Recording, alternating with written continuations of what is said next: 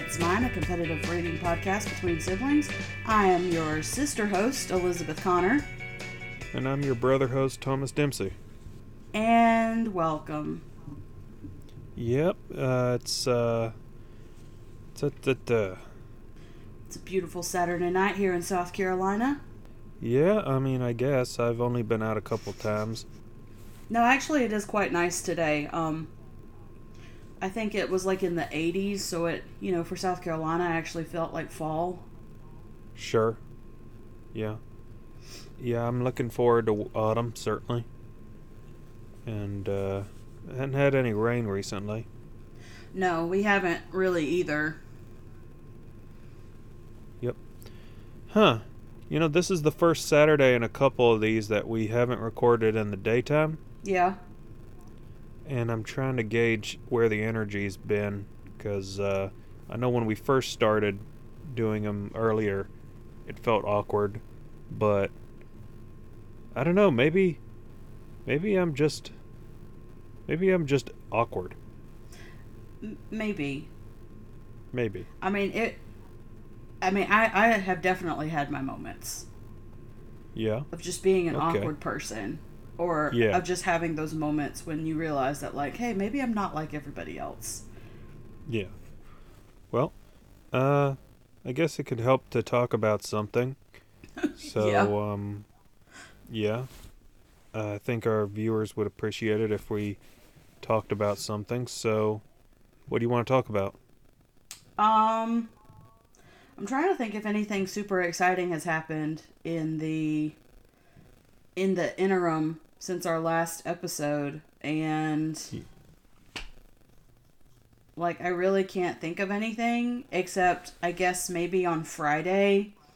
So I didn't go to work on Thursday. Um, which Thursday and Friday I'm at my secondary school, not my primary Okay. school. So I go back to work on Friday and I'm walking to my classroom from Carline and one of the uh, paraprofessionals or the teaching assistants, whatever you choose to call them, um, stops me and she's like, by the way, you're probably going to get roped into singing the national anthem over the intercom. Okay. Because, like, Oh, is that like a um, is that a 9/11 thing? yeah, so like this week, I don't know about other school That's districts. that's what I was. I okay. Is that what you were going to talk about? Yeah, I uh, I forgot.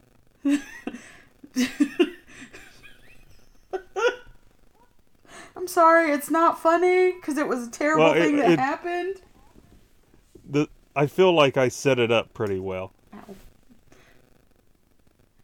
But yeah, no, it's it's uh goodness sakes, how many people listening to our show were even born at the time? Would venture to say most. Yeah, I mean you you think so, but like 20 years I mean, given how many people are like how many how many more how, bleh, more and more young people are on the internet these days. It's like it's got to be like a larger percentage of them are on. I don't know. Yeah, and like it does it does like kind of throw me for a loop that like my older stepson who, you know, he's 18, he's um he's in college, he's got a job, like he's doing I mean, he still lives at home, but like he's, you know, Yeah. he he does take care of like his end of some of the bills and stuff and he's a very responsible kid but it's but it's so it's really really easy for me to like think of him as being older than he is and then it's like no he wasn't born yet when 9-11 happened. Right. Yeah, man, I don't know. um so anyway back to my story and then we'll talk about 9-11 um so yeah so the the teaching assistant was like by the way you're probably going to get roped into singing the national anthem over the intercom. And i was like all right. Because you know as a music teacher you just have to be ready for those kinds of things Sure. so sure enough it gets to be like 8.43 i have just finished teaching my second class of the day and um, they come on over the intercom and they're like, Miss Connor, we need you in the front office. And now we're going to lead everybody through the Pledge of Allegiance and the moment of silence. Okay. So I'm like, Well, not ru- the national anthem then. huh? Not the national anthem. No, no, some no. The teaching assistant who warned me that I was going to be singing the national anthem was the one who was leading the students through the Pledge of Allegiance and the and the moment of silence. She was just giving me time to get up there so I could sing the national anthem. Okay. Um, Okay. so anyway, then I did Uh, that, and then I had to like run back to my class because I had another class coming. Oh boy. So was this in between class or? This was in between class. Yeah. Okay. Because I get five minutes between classes at this school. All right. So I still had like kids on the carpet when they called for me to come to the intercom or they called for me Oh, to come man. to the office. And I was like, Okay. but there wasn't a but there was a different teaching assistant in the classroom. So I just kind of looked at her and was like, I guess I gotta go. Well, and that's the most interesting thing. I really think so, yeah.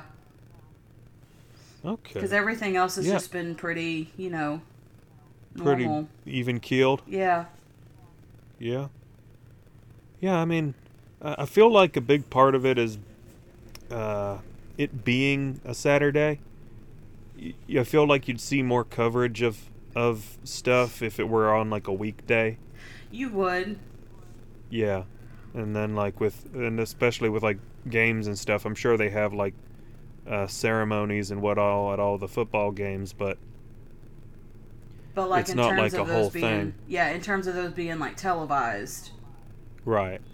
Yeah, like I hadn't really been watching much TV today, so just sort of been uh, just chilling, I guess. Yeah. So Yep. that being said, 9/11 happened 20 years ago today. Yeah. Where were you? I was in oh goodness. It was uh, middle school, so uh, sixth or seventh grade. I could do the math, but um, yeah, pretty early on. You were in seventh grade. and um, yeah, we'd I'd heard like mu- rumblings of it in like an uh, like a uh, science class, Uh huh. and it, we didn't get like official confirmation until like one period later. So I, I feel like people were getting calls during class before the uh, school like made any sort of official statement. And then of course they did the thing where like they wheel in the television and hook it up to the what you call Yeah. and uh, watch the re- reporting on it. Um, and uh, I yeah yeah. Go ahead. So yeah, I feel like um, it was just that, and then we left home that day and just sort of kept on like going about business. I remember, and I guess it was because like I was like a freshman in high school, Yeah. so like that's how I know you were in the seventh grade because I was in the ninth grade, and right. Okay. and I guess because like I was a freshman in high school, and you know your freshman year of high school is so exciting, um, but it was like in the middle. It was uh it was during homecoming week, Oh man. and it was decade day, and I and like you know you were supposed to dress from a different decade, so I was dressed up as somebody from the fifties, and I was sitting in honors geometry and a girl I went to middle and high school with, her name was Crystal. She came into school late because she had an orthodontist appointment Oh, and told us, like when she walked into class, she told us there's been an attack in New York and the the World Trade Center towers are gone. shoo. She said like they're just gone. And Yeah.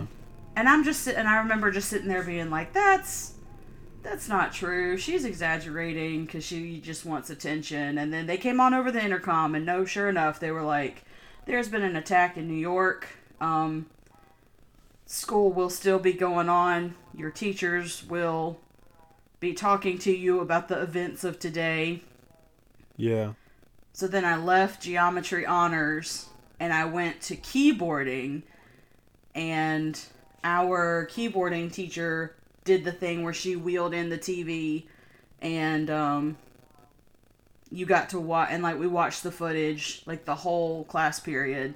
And then for the end of the day, I, instead of going to gym, like I went Like I remember we went to the auditorium, and they somehow Yeah. were able to pro- like like project the news onto a screen, Okay. and we watched the news for like till the end of the day. Wow. Yeah, we did. My the middle school didn't have all that sort of equipment. Yeah, I mean, it's weird looking back, like how how truncated your it is in your memory. Like, I don't remember like a whole long. I mean, I obviously there was like stuff happening, and it all Mhm. sort of revolved around that. But I just, yeah, it just sort of. uh sort of exists back there in your mind. Yeah. And then I remember going home and like we watched news coverage for a while. And finally I looked at mom and dad and was like, "Can we please just like watch I said I was like, "I understand there that this is very very serious, but could we please just watch like Disney Channel or Nickelodeon or something for like an hour?" Right. Like, I guess I was trying to think, like, uh, what all, if all, books I've read on the subject. Like, obviously, you study it in, like, history and what have you. But, um, like, I don't know of all that much, like, literature written around it that isn't just, like, survivor stories or stuff like that. Yeah. Like, then that isn't, like, by extension, just, like, tied into the all the stuff that came in the aftermath. Brian always talks about whenever it gets to be around 9/11, Brian always talks about um this documentary. I can't remember the name of it, but it was made by two like French documentary makers and I can't remember if they were brothers or not. But like they were Yeah. in New York making a documentary about like the firemen of New York. And so they were Oh, just wow. and so they were just kind of like, you know, following them around and they had the cameras rolling like, you know, very like Grey Garden esque. Sure. And and they were recording and they were with this fire department on 9/11 and they got all that footage because they just followed this fire department wherever they went. Yeah. Man, that's wild. and like Brian's tried to like find the documentary because he's like, don't get me wrong, it's not the kind of thing that I would watch like every day, but it's it's just something that I would like to have. Yeah. And uh, and you know you can't find it for sale, and if you do find it for sale, then it's like astronomically expensive. Okay. It's not streaming anywhere? It's not streaming anywhere Huh. because I think No he's I think he said the first time he saw it was on like uh, HBO or something. Okay, well they've got a um there's some new documentary I think HBO's putting out. I don't know if that's affiliate affiliated with it or not. If it is an HBO production, then there might be something of it on HBO Max. Could be, Yeah, we could look it up. yeah. Um, I mean, I didn't really have that much. I feel like I like I could say about it. Okay. So we just sort of we're counting, sort of looking back, and uh, didn't have much else to talk. I mean, I've got other stuff that's been going on, but um, we might uh, might talk a bit more about books before we get into any of that. Okay. All right. So uh, if you wanted to, we could just uh, take a skip over into what we've been reading. Uh, I know you've got a challenge to follow up on this week, but uh, before we getting into that, did you have any other books that you've been looking into? Yeah, so I only read one other book aside from the books I read from my challenge. Um, okay. And it I- it was hard to get through. Like not because not because it wasn't interesting and not because it wasn't well written, but I guess just because like it was a motorcycle club romance book and I guess I'm just I think my I think I think the time has come for me to put the motorcycle club romance books like to the side. Okay. I, I feel like I've mu- gotten my fill of them because I've read a How lot. many more of them are there? Oh, this is a different series. Oh, so it's like within the the cycle verse. Yeah. So, because the series I had been reading, I think I got to like book 11 or something, or 10. Yeah. And and I haven't returned to it, and I think I'm just gonna wait a little while before I go back to it because I, I need a break from it. That sounds fun. Um, but the book I read is called Nyx, like NYX, um, by Okay. Serena Akeroyd, and it is from. It's the first book in a Dark and Dirty Sinners MC series. Okay. Um, and it's about a motorcyclist named Nix and his love interest, uh, Julia, who Julia's dad is a member of the motorcycle club that Nix is a part of. And Okay. and Julia and her brothers, um, and like Julia's mom was so Julia's dad, it, like his road name is Dog. Um, Okay. And so Julia's mom was Dog's old lady, and Dog was abusive and like cheated on her and stuff. And so uh, Julia's mom was just like, I've had enough of this. So she packed up the kids and she moved to like Nevada or somewhere Okay. Um, because the book takes place in New Jersey. Yeah. And um and so anyway, then Julia's mom dies, and so she and her older twin brothers pack up and move back to New Jersey, and the brothers want to become a part of the motorcycle club. And the brothers have been in contact with their dad.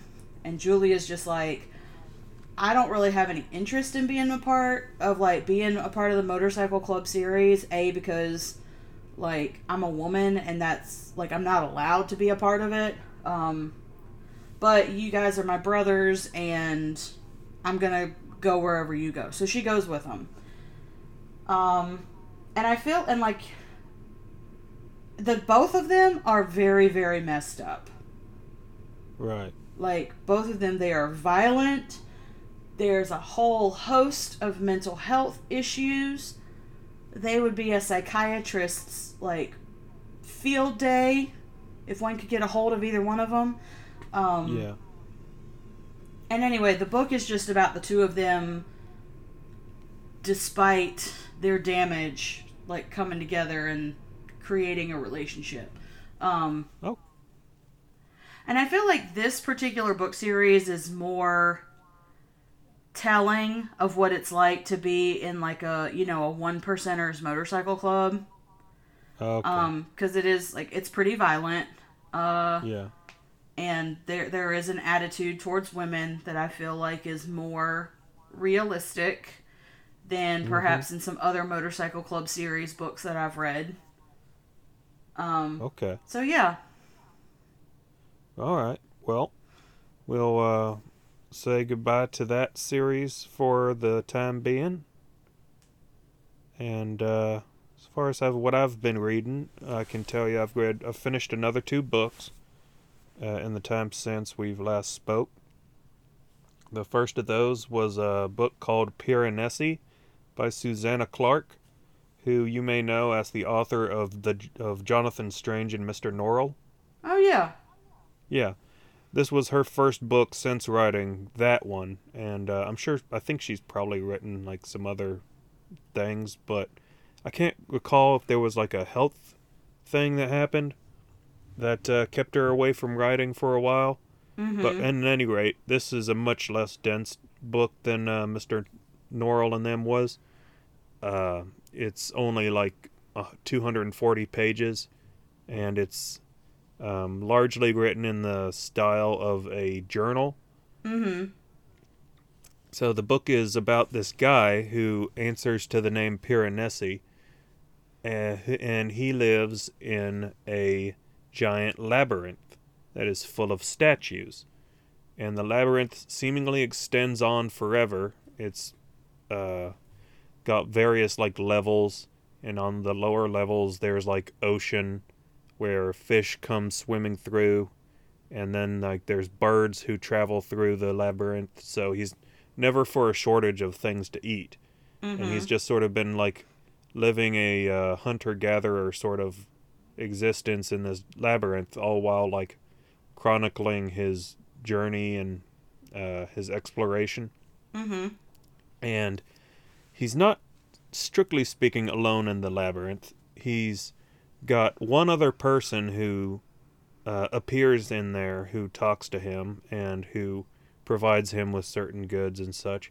And he has a bunch of other people that he uh, visits and talks to, although, despite his um, like his perspective of these people and his engagement with them, they are dead.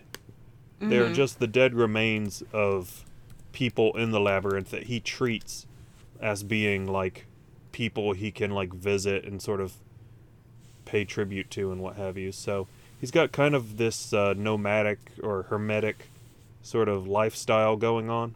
Mm-hmm. And over the course of the book, you start to piece together like the nature of this place, uh, his place in it, how he came to be there, what it even is, what various people are doing there. Mm-hmm. And uh, without giving too much away, it's pretty impressive. Like even for just like a 240 page book, like how much narrative momentum and like I guess variety there is in such a uh, seemingly um, static setting.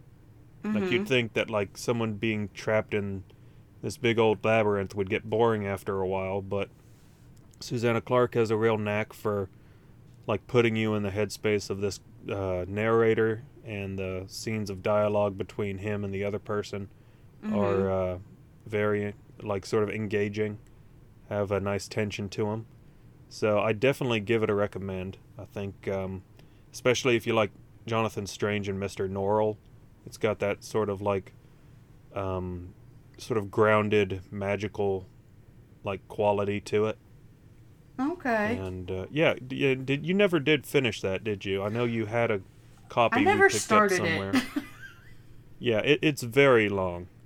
It took me the better part of a year to read it when I did, and uh, I had the little um, like trade paperback that you can just sort of walk around in within your pocket, mm-hmm. and that was like over a thousand pages long. But I think the shorter ones are about eight or nine hundred. Yeah. Uh, not the, the the shorter the um the the different ones. So anyway, that was the first book I finished. The second one was a uh, book that came by recommendation of the YouTuber Ian Danskin, mm-hmm. who uh, posted a video the other week of like the top 25 things that helped him through quarantine Mm-hmm. and uh, on the on the segment about like various books that he enjoyed over the last year was uh, this book called The City in the Middle of the Night by Charlie Jane Anders Mm-hmm. and it is a uh, s- uh, a far off future sci-fi story where humanity has immigrated to this planet, this tidally locked planet called January, and uh, you know what tidally locked means? I don't. Basically, it's like the moon. It orbits a star, but it does not rotate.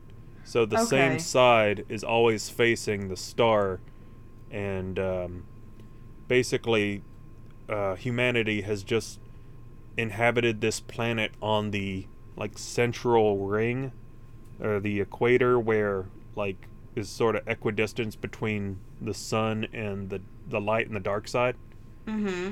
and uh, there's a bunch of different like alien creatures that live on this planet that they've given like human society names but that by all accounts don't have any ties to our own understanding of them Mm-hmm. so uh, it's pretty it's pretty interesting the way it doles out like the premises of its like sci-fi setting it just sort of like takes it as it goes and you just sort of glean details as they become relevant Mm-hmm. but at any rate um, the plot of the book is that it focuses on the perspectives of two characters.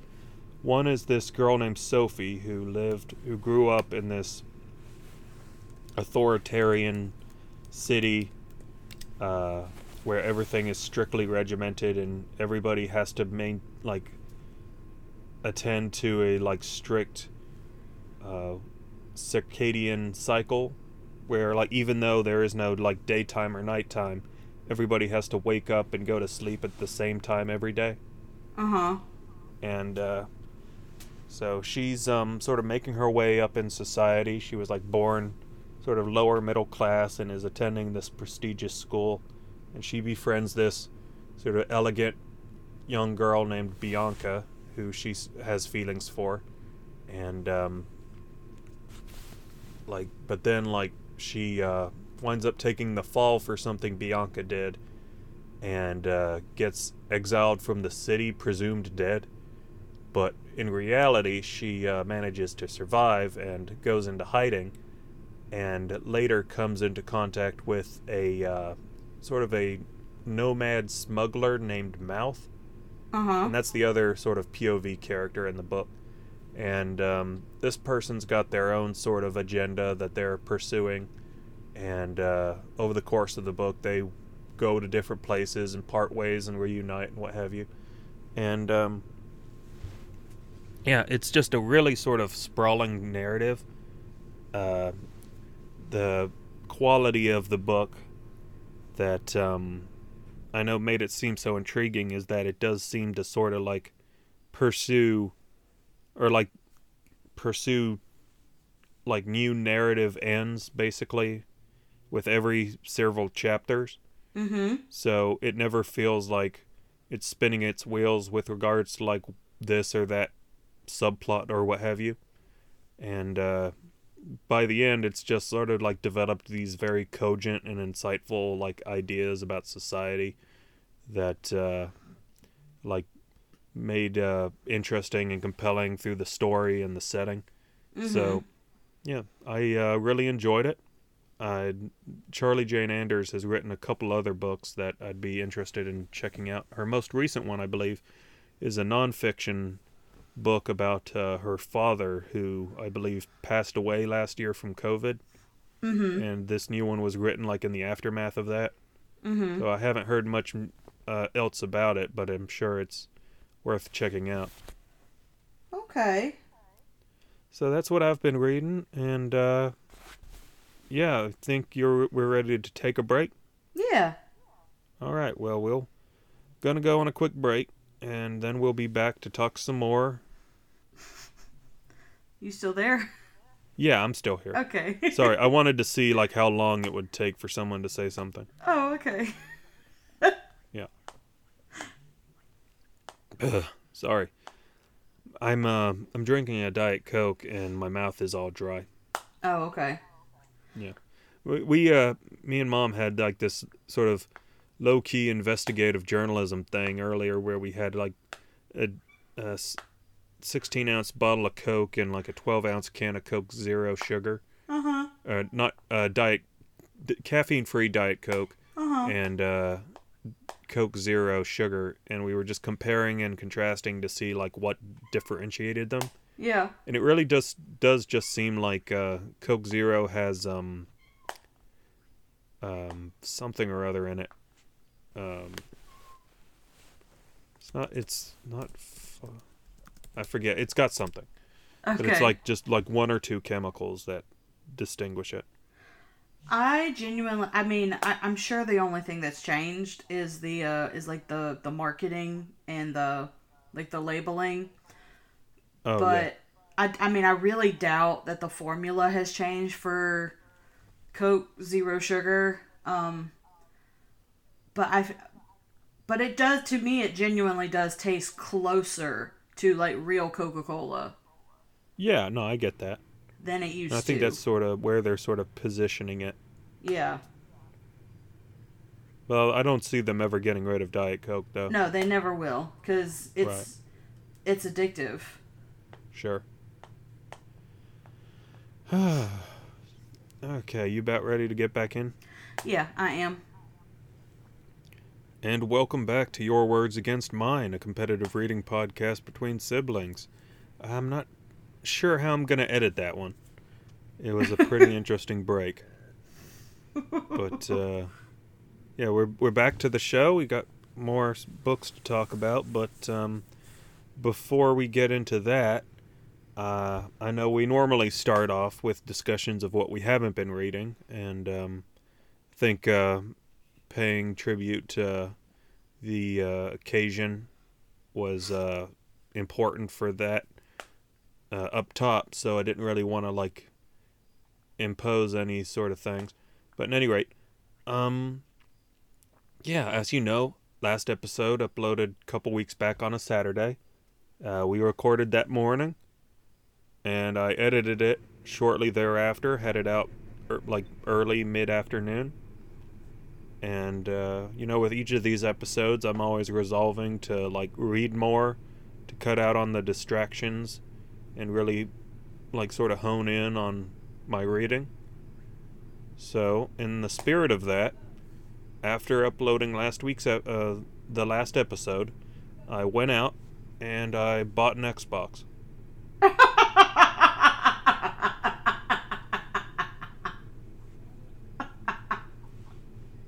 yep. I got me uh, an Xbox Series S, which is the latest one that they got, but it's the one without a disk drive, and I think it's marginally less powerful than the Series X, but you can't find Series X's anywhere, and the Right. GameStop I went to only had like two of the Series S's in stock. Are you familiar with the naming conventions of Xbox? no. It's it's prac- it's farcical. It's like they started off with the Xbox, then they did the Xbox 360, then they did the Xbox One, then they did the Xbox One X, then they did the Xbox Series S, and the Xbox Series S. I mean X. So it's like it's it's almost like an entire naming convention around serial numbers. It it's like borderline unparsable. Yeah, But, I was about uh, to because we're a we're a PlayStation family over here in the Connor household, and Right. it's pretty straightforward. Yeah, no, one, two, three, four, five. yeah. But uh yeah, and I've always been more of a Nintendo boy.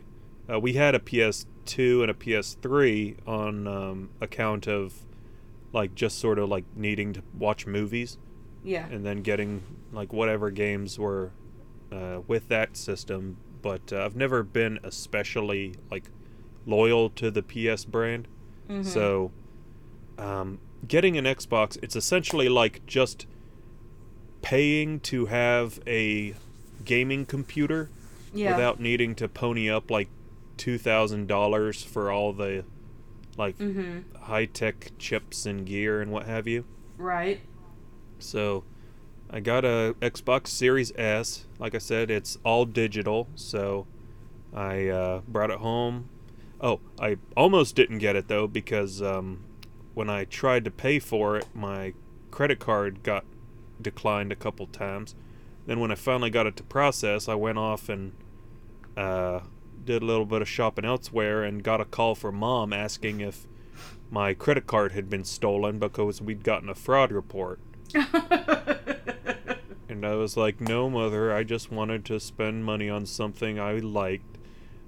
And, uh, but uh, it, it worked out fine. So I got the thing home and I've signed up with uh, this thing called Game Pass, uh huh. which is basically just Netflix for games. Uh huh. It's this service where you sign up, and I think it's like one dollar a month for the first month, then fifteen dollars for all the subsequent one- months. But Okay. you've got a a library of like four hundred games, and like old and new games. Like a, certain games will release on Game Pass day and date with their like Mhm. commercial availability Mm-hmm. and uh, and then of course gets titles will rotate out. I don't know if like once they're taken off of Game Pass, if you can still play them if you've downloaded them or not, or if it's the sort of thing where like it's a licensing issue where once it leaves Game Pass proper, you're not able to access it anymore. Yeah. But at any rate, you, you just download games to your Xbox and play them there, and uh, that's what I've been doing. I've been getting into this game series. Uh, do you know um, about Psychonauts? No. Okay, it's um this old, basically collectathon 3D platformer from the mid 2000s, from this studio Double Fine, and uh, in it you play a young kid who has psychic powers, and you attend a summer camp for psychics, and the levels of the game are all the like minds of people at the camp that you can enter into and help them work through like their emotional hangups. And uh, they recently put out an, a sequel that's been in development for like the better part of 16 years, Mm-hmm. like on and off. And uh, so they recently released it on Game Pass as well. So I've been getting into that as of late and been really enjoying it. Okay. But uh, yeah, so that's been a good bit of my reading time these last two weeks, taken up with that, and probably for the foreseeable future. we, we're, I think we're going to have to reconsider the parameters of this competition moving forward because Mhm. uh, after a while it just gets embarrassing. But with all that said and done, why don't you walk us through your challenge? Want to remind the listeners again what it was? So, my challenge was I think the original purpose of the challenge was for me to finish a series that I had already started. Yes. The problem was was the series that I am reading or the series that I have started most or like at least all of the ones that I can think of off the top of my head are still ongoing. Sure. Um, so what I did instead was I just picked a new trilogy and read it. Okay. And what trilogy was that? Um, it is the I'm not really sure if it's the A Touch of trilogy or if it's a cuz like all the Oh. titles start with A Touch of Okay. Uh, what Um, was the name of the first book in that? uh the A Touch of Darkness. Okay. I, I think I'm confusing it with you. Um, remember that book, A Darker Shade of Magic? Yes. Okay, I think I'm confusing it with that. Uh, what what's the what's the touch of whatever about? Okay, so I I don't so like I said, I'm not sure if it's like the A Touch of trilogy or if it's a Hades and Persephone trilogy, but that's what it is, is a Hades Okay. and Persephone trilogy. Um but it's anyway, it's written by Scarlett St. Clair. And uh, so the first book is A Touch of Darkness. Um, the second book is A Touch of Ruin, and then the third book is A Touch of Malice. Mm-hmm. Um, and I came to this series because I saw a TikTok. Uh, I came across BookTok, and this girl was talking about the last book in the series, A Touch of Malice, and how she said that, and like she was holding up like an actual hard copy of the book, and she was Yeah. like, I just can't imagine being, you know, Scarlett St. Clair, and you have re- like you have worked so hard to write a book and then you have worked so hard to like get it published and stuff and have it do so well but then it just to be riddled with typos and errors um Oh. and she was like so i don't know if i don't know who her editor was or even if she had an editor but she needs a different one or she needs to find one in the future so it was one of those moments where i was like this person is making it sound so bad that I have to read it. Okay. And I'm like that with like movies and TV shows where I'm like, that sounds so bad, I have to watch it. Okay. Um, Yeah, I've never been much of a hate watcher. Like, not that I'm calling what you do hate watching per se, but that's instinct to seek out something that you've heard that sort of th- stuff yeah, about. It's not really, and I don't really consider it to be hate watching. I just consider it to be because nine times out of ten, if the movie is like super terrible, I'm gonna love it. Okay. But I'm gonna love it because it's so terrible. Right. Um so yeah, so anyway, uh like the two movies that come to mind, you know, people talk a lot of smack about Big Trouble in Little China. I love oh that movie. man. No, pe- people love that movie from on my side of thing. People talk a lot of smack about Grease too. I Oh, love that now movie. That, that I've heard more uh, split hairs about, but yeah, I've, I've certainly heard from the pro camp as well. I mean, I love that movie. Like So anyway, that was where I was that's what brought me to this series. So then I started reading the series and I was like, Well, obviously something must have happened because I read the Kindle editions, and the Kindle editions are fine. Okay. Like, if Yeah. there were typos or grammatical mistakes, like, they weren't so apparent that, like, I found it to be jarring. And there definitely have not been, like, a ton of them. Um, so, anyway, the whole.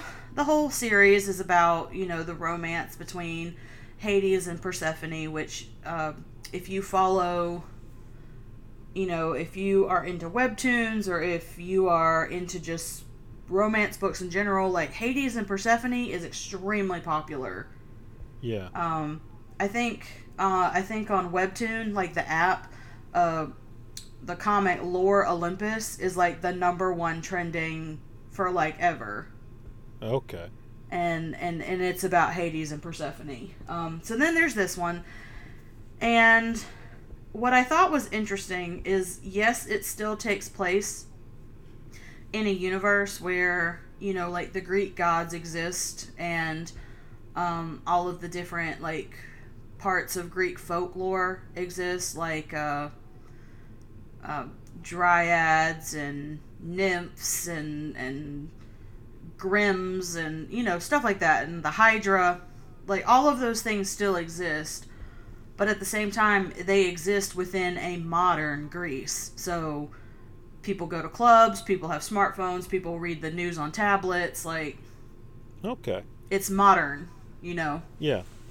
and um, so the first book is very much about uh, Persephone is a goddess and she is in college. She's like in her senior year of college and she goes to a club and that's where she meets Hades. And uh, anyway, they end up getting, she ends up striking a bargain with Hades. And if she does not complete the terms of the bargain within six months, um, she will be living in the underworld, in his realm of the underworld, full time. Okay. Uh, and so from there, like that's how their romance blossoms. Um, Right. and then kind of the rest of the books are about her dealing with like her narcissistic mom and some trauma that befalls her and like just because the book is very like makes it clear up front so this is not a spoiler um she was basically locked in her mom's greenhouse you know the goddess demeter she was locked in her mom's greenhouse until she was 18 years old like did not Oh. have contact with the outside world Okay. And then she finally convinced her mom to like let her go to college Ah. and you know experience life. Sure. so like you know she's she's a goddess but she doesn't have any powers. Well then she finds her powers but she doesn't know how to use them and and it's just the whole trilogy is first about her falling in love with hades and then it's about her just discovering who she is as one of the goddesses as one of the greek goddesses and it's Sure. good like it's a good series um it's spicy you know Yeah. because it's a romance book, but I mean, I feel like as the book goes on longer, there's less of an emphasis on the spice than there is on the actual character development, which I appreciate. Okay. So, Yeah. Have you ever read Circe? No, but I have it because you gave it to me. Yeah. Okay. Because it's sort of. I mean, it's definitely based in the the uh, Greek myth of antiquity, Mm-hmm. as opposed to being like a, a modern imagining of it. But uh, yeah, I think it's got a sort of similar trajectory. It sounds like. And, you know, I've always been fascinated by like the Greek gods and goddesses. Um there was a book, there was an illustrated book of the stories of the Greek gods and goddesses from antiquity in our elementary school library. And I don't know how many times I have checked that book out. Okay. I checked that book out like an embarrassing number of times. That's that's pretty cool though. I remember it was a big book and it was and it had a black cover or it had a black like dust jacket. Yeah. Um and it wasn't like like all the illustrations looked very much like uh, hi- hieroglyphics. Oh, okay. It wasn't like you know traditional animation or traditional illustrations. Yeah. Um, but yeah, I remember I loved that book. I read it. I checked it out an embarrassing number of times. Wow. Uh, I'm glad you like this series. Um, I did. has, has the author got anything else you might be checking out? You know, I'm not really sure because I was just so focused on getting through these books for the challenge. Sure. I'm sure she does, though. Yeah. All right. I'm glad to hear you've completed your challenge. Do you want to start talking world word, well, the word totals? Yeah, so, um, since the last episode that we recorded, I have read 366,324 words, uh, which brings my total up to 6,178,300 words. Okay, and I have read, uh, respectively, 63,939 words and 113,443 words. I don't add them up, I just sort of keep them next to each other. For a total of 3,058,369 words. Alrighty. All right. So, um, I'm basically just competing to not let you lap me at this point. but uh, Okay. we'll see. Yeah, we'll see how it goes. And uh, now that we've got one more challenge in the books, you ready to receive another? I sure am. All right. Well, as you may know, uh, autumn is upon us, and I believe our n- the next episode for one of your challenge will take place in October. So, in the spirit of the season, I am challenging you to read a horror novel Ooh. Not. Not written by Stephen King or Joe Hill. Oh. Yeah. Uh, I want you to like sort of venture off into the darkness. Okay. So, like, which isn't to say that like those are the only like horror books you read or that authors that people know, but I feel like in the spirit of like seeking out like w- less well-known stuff, like I feel like those authors and guys like them probably comprise the lion's share of like the public understanding of horror stories. Yeah.